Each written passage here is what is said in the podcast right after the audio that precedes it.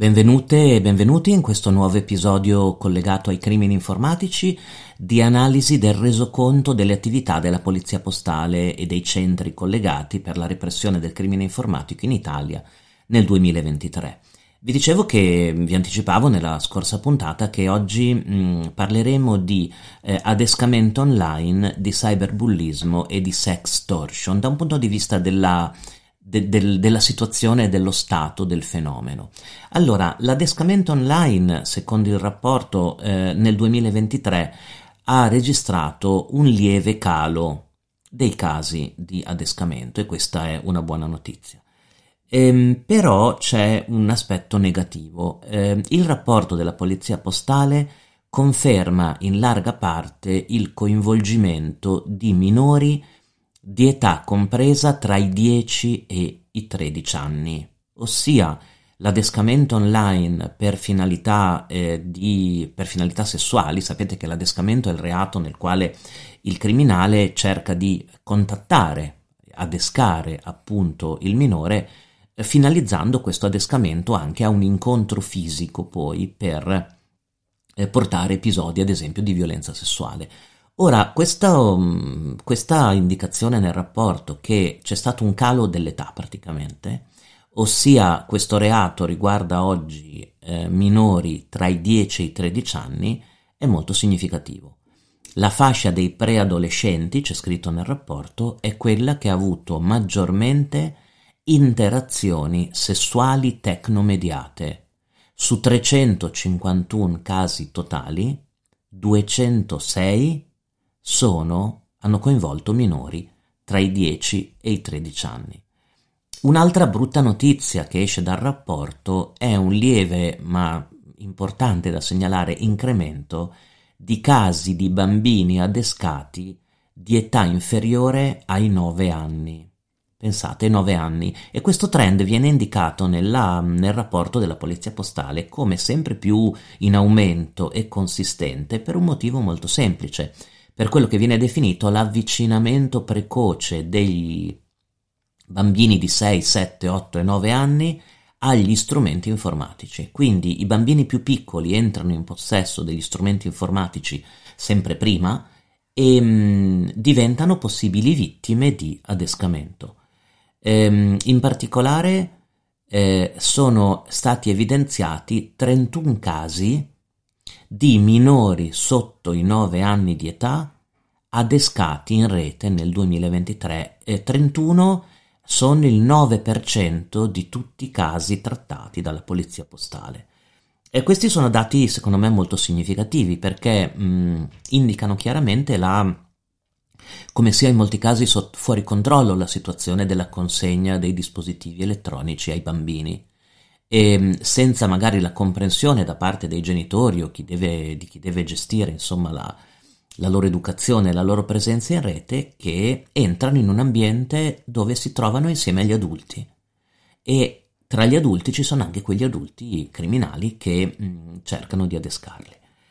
I due luoghi di contatto tra minori e adulti dove avvengono queste attività di adescamento sono individuati nel rapporto come i social network e i videogiochi, ossia le piattaforme di videogiochi. Social network, soprattutto i social network frequentati da minori, e le piattaforme di videogiochi che in realtà in molte piattaforme per il minore il videogiocare è l'ultimo pensiero, perché sono in realtà luoghi di aggregazione e di contatto e anche i criminali sanno di questa cosa. E ehm, social network e videogiochi sono online i luoghi di contatto tra minori e adulti più frequentemente teatro delle interazioni nocive, c'è scritto nel rapporto, mm, sono a pagina 2, a riprova ulteriore del fatto che il rischio si concretizza con maggiore probabilità quando i bambini e i ragazzi si esprimono con spensieratezza e fiducia nei linguaggi e nei comportamenti tipici della loro età. Quindi eh, quando il contesto nel quale operano sembra essere eh, non pericoloso e anzi eh, piacevole, no? molto spensierato. Il secondo tipo di comportamento che viene preso in considerazione, sempre a pagina 2 del rapporto, è il cyberbullismo, con anche qui alcune statistiche molto interessanti che, che vado a commentarvi. Anche qui una buona notizia all'inizio, la diminuzione dei casi.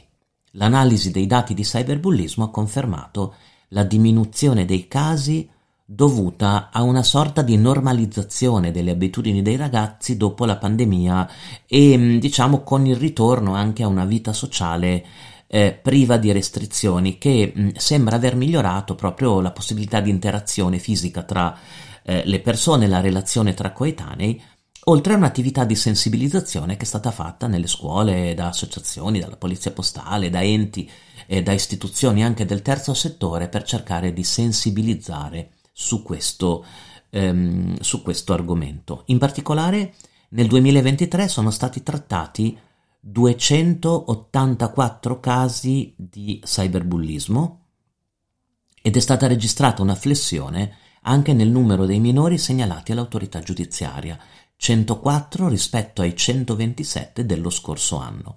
Anche qua viene riportata una tabellina molto interessante con i casi trattati tra il 2022 e il 2023. Allora, dovete sapere che i casi trattati, diciamo, più comunemente riguardano vittime di cyberbullismo tra i 14 e i 17 anni.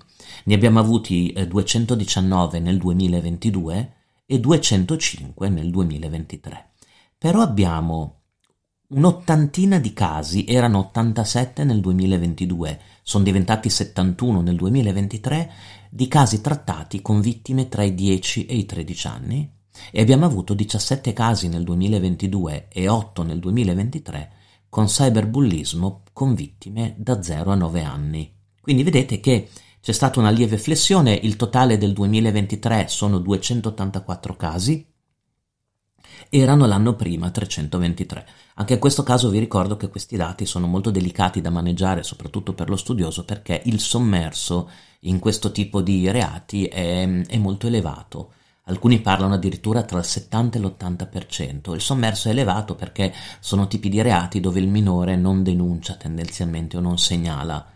Non segnala perché ha paura di essere vittimizzato ulteriormente, non segnala perché non ha fiducia nei confronti dell'autorità, l'autorità intesa in senso, in senso lato, no? la famiglia, ma anche la scuola, il referente cyberbullismo oppure non denuncia perché si vergogna, semplicemente quando il bullismo magari riguarda aspetti anche collegati all'origine razziale o etnica o altro. Quindi sono dati molto molto interessanti ma che vanno sempre presi con molta cautela.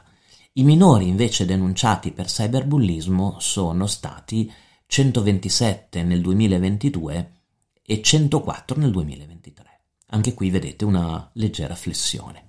Il terzo tema che trattiamo in questo episodio è quello delle sextortion, cioè delle estorsioni effettuate online a fini sessuali. Immaginatevi, vi dicevo già nello scorso episodio, un contatto di un adulto nei confronti di un minore che mh, eh, inizia a sessualizzare immediatamente la conversazione e per ottenere foto, video, anche delle chat o dei delle conversazioni o dei frammenti di conversazione particolarmente imbarazzanti e, arrivato a un punto che il criminale ritiene opportuno, blocca la conversazione e inizia l'attività estorsiva. L'attività estorsiva può essere di tantissimi tipi, quindi la, più, la tipica è la richiesta di denaro, ma può essere anche la richiesta di ulteriore materiale, fotografie o video simili, può essere negli ambienti di gioco la richiesta di beni acquistati da, ad esempio all'interno di un'app o di un gioco e così via. Ecco, i casi di sextortion è mh, dei tre che, di cui ci siamo occupati in questo episodio, quello dove è stato registrato un incremento nell'anno di riferimento. Si è passati da 130 casi del 2022 a 136 casi registrati nel 2023. E, mh, ovviamente è un fenomeno che sta coinvolgendo sempre di più c'è scritto a pagina 3 del rapporto, vittime minorenni, e generando vergogna, generando frustrazione e generando grande difficoltà anche di dialogo, dicevamo, con la famiglia o con i referenti perché molto spesso coinvolge la sextortion immagini intime. Eh, anche di, di, di, bambini o di ragazzini e quindi un tema che è molto difficile no, da esporre e su cui è molto difficile dialogare. La maggior parte dei casi di sextortion riguarda minori di età compresa tra i 14 e i 17 anni, prevalentemente maschi. Bene, spero che anche questo episodio di analisi del resoconto delle attività della Polizia Postale del 2023 eh, sia stato utile. Nel prossimo episodio eh, guarderemo insieme alcune attività investigative di maggior rilievo che il Centro Nazionale per il Contrasto alla Pedopornografia Online ha portato avanti nel 2003 e di cui c'è una breve descrizione nel, nel rapporto che stiamo analizzando. Ci, ci sentiamo per eh, il prossimo episodio.